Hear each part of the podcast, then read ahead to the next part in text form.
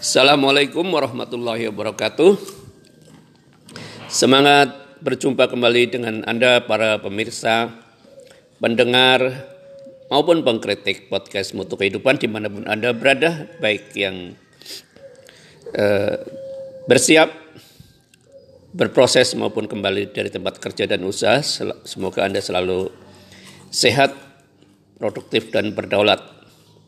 Pagi ini kita akan berbincang secara singkat tentang hal yang sederhana tapi mungkin banyak terlewatkan oleh kehidupan, yakni eh, hilangnya tradisi berdiskusi.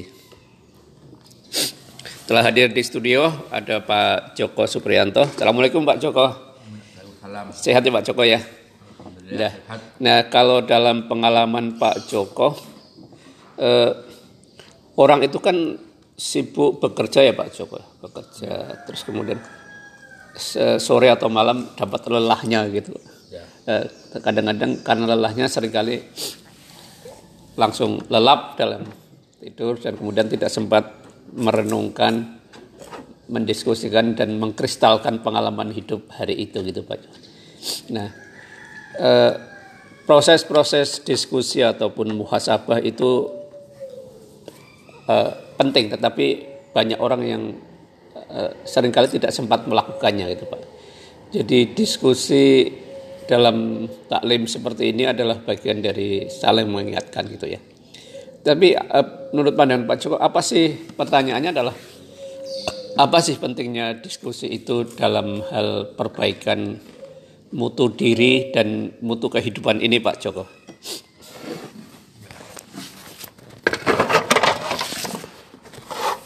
Ya. Pentingnya diskusi dalam kehidupan atau mutu kehidupan ini, tentunya kita tidak bisa lepas dari kecenderungan tren sekarang. Tren sekarang itu eh, masuk dalam era kehidupan individualis. Hmm. Proses-proses yang diterima itu kayaknya amat personal ya, per, amat personal. Hmm. Dan ini memang tidak lepas dari adanya perkembangan teknologi. Jadi mereka hanya sebatas sebagai penerima informasi searah lewat eh, informasi dan teknologi melalui media sosial atau media yang lain termasuk H P. Jadi mereka hanya menerima, membaca, terus ditelan sendiri atau meneruskan ke orang lain. Atau meneruskan ke orang lain. Jadi sifatnya hanya apa ya? Sifatnya hanya uh, mendistribusi. Tidak ada upaya untuk me- informasi itu dicerna, dibahas bersama-sama. Nah ini yang tradisi ini yang perlu kita mungkin kita rubah dengan pola pola diskusi tadi. Jadi menjadi penting diskusi ini apabila segala sesuatu atau fenomena atau fakta itu kita bicarakan bersama, dicari pandangan-pandangan atau sudut pandang yang lain, sehingga ada satu pemahaman yang integratif, yang keseluruhan tentang salah satu fenomena atau salah satu isu atau salah satu uh, masalah yang didiskusikan. Jadi memang perlu sekali e, satu masalah itu dipandang dari su- beberapa sudut itu melalui forum-forum e, diskusi atau forum-forum majelis ya? Majelis seperti ini. Ya. Oke. E, artinya ketika orang tidak sempat diskusi kan orang cenderung akan sampai pada pemahaman apa yang ada di permukaan Pak Joko ya. Apa ya. Yang di permukaan. Jadi nalar di balik apa yang terjadi tidak sempat tertangkap gitu kan, yeah. tidak sempat tertangkap. Dan jadi nalar atau kerangka logis apa yang menjadikan keadaan ini terbentuk tidak tidak bisa dipahami kan itu. Mm-hmm. Nah itu artinya eh, orang-orang yang tidak sempat berdiskusi mendalam tentang hal-hal yang penting dalam kehidupan ini akan cenderung menjadi konsumen-konsumen informasi, mm-hmm. ya, yeah. dan bahkan me- menciptakan mental baru, men- mental yang bahkan tidak sempat membaca, lang- yang penting di forward ke grup. Ini mentalitas baru yang saya kira kurang bagus Pak Joko ya. Dia dapat informasi belum ditelaah, hanya membaca mungkin judulnya dan penulisnya kira-kira kemudian diteruskan ke pihak lain, ke grup lain. Jadi ini, ini secara pertanggungjawaban mental juga kurang bagi Pak Joko. Iya. Dia belum tahu iya. seutuhnya, dia sudah menyebarkan kepada yang lain itu. Betul, betul. Nah, eh, kenapa gejala ini muncul Pak Joko? Ya.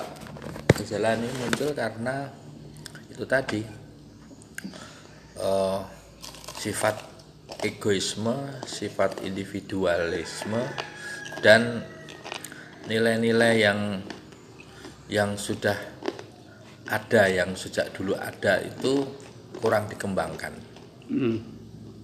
Kurang dikembangkan, misalnya nilai-nilai tentang musyawarah, tentang persatuan.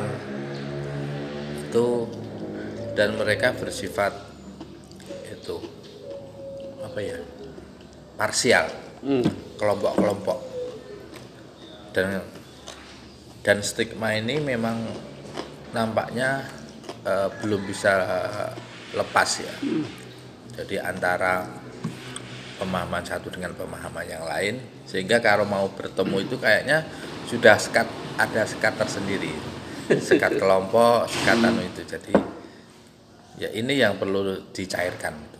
Jadi ada satu semacam apa ya, nek di dalam agama itu kultus terhadap individu, kultus terhadap kelompok, atau kultus terhadap komunitas. Mm. Ya, itu yang mengakibatkan mengakibatkan eh, diskusi atau mungkin perbincangan ataupun forum-forum di majelis itu tidak bisa bersama.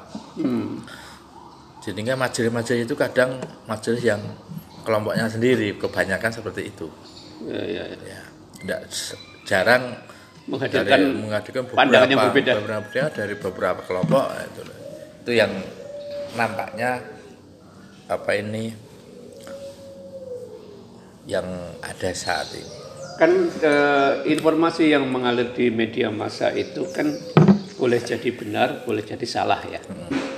Dan perintah di dalam Al-Qur'an kan dengan tegas mengatakan bahwa kita harus melakukan proses klarifikasi atau tabayun itu ya, benar tidaknya. E, tapi kemudian orang cenderung tidak melakukan proses ini. Jadi e, dan kemudian menyerahkan kebenaran atas informasinya seolah pada penulis asalnya. Padahal penyebaran berita-berita yang tidak benar itu juga bagian dari penyebaran ketidakbenaran kan, ketidakbenaran itu. Nah, pada masa ini kita cenderung menjadi melihat bahwa banyak grup dibentuk ya, grup-grup dibentuk di media sosial, tetapi kemudian tidak ada uh, admin yang sifatnya adalah produksi data yang benar. Hmm. Uh, grup-grup cenderung hanya menjadikan admin yang mengatur lalu lintas orang masuk saja, kan? Yeah, yeah. Orang masuk saja. Tapi uh, mestinya grup itu dibentuk bukan hanya admin yang mengatur keluar masuk, tapi juga ada siap ketika grup dibentuk siapa yang akan memproduksi informasi yang dianggap benar, sehingga kemudian kualitas grupnya menjadi lebih baik. Baik Pak Joko, terima kasih atas perbincangan singkat ini. Semoga ini menjadi satu lagi. Oh iya. Jadi biar sampai sepuluh menit. Jadi uh, grup-grup yang sekarang di media sosial itu biasanya mereka itu adalah grup-grup yang sekomunitasnya, hmm. sefa, se se apa itu, seide. Sepikirannya, hmm. seide, tidak lintas, sehingga apa-apa yang yang seide dengannya, sehingga uh, grup luar itu yang sifatnya uh, heterogen nampaknya tidak Jarang sekarang itu. Jadi masuk, ya? Jadi komunitas-komunitas tertentu, hanya komunitas keluarga, komunitas sekolah, uh, sekolah komunitas uh, pengajian. Pengajian itu sendiri mungkin kan juga pengajian yang yang sekomunitas itulah ya. Yang lintas dari faham atau lintas daerah itu jarang. Nah, itu yang kadang tidak bisa terbuka untuk untuk uh, yeah. memahami satu satu masalah secara komprehensif. Saya kira itu. Ya, dan ketika grup dibentuk dalam satu komunitas itu kan artinya lebih banyak curhatan ya. Curhatan dan hal-hal yang mungkin tidak terlalu mendasar ya. Tidak terlalu mendasar yang bisa diselesaikan secara individual, secara darat, tapi kemudian orang-orang seringkali mencurahkannya di atas media. Oke, okay, baik Pak Joko Supriyanto, terima kasih sudah hadir dan bersumbang saran pada pagi ini. Semoga perbincangan ini menjadi inspirasi untuk perbaikan grup-grup uh, media sosial yang terbentuk di berbagai wilayah Republik Indonesia, baik atas nama kesamaan hobi, asal daerah, profesi, maupun kepentingan-kepentingan tertentu. Uh, dengan demikian ke depan grup-grup itu bukan hanya uh, menjadikan admin tetap yang mengatur lalu lintas orang masuk dan pos-posan, tetapi juga adanya orang di dalam grup itu yang dipercaya untuk memproduksi informasi yang benar sehingga kemudian bisa dirujuk secara benar dan bisa menjadi perbaikan untuk per, eh, perbaikan dan improvisasi mutu kehidupan. Terima kasih sudah bergabung, kita akhiri dengan bacaan hamdalah. Alhamdulillahirabbil alamin. Assalamualaikum warahmatullahi wabarakatuh. Waalaikumsalam warahmatullahi wabarakatuh.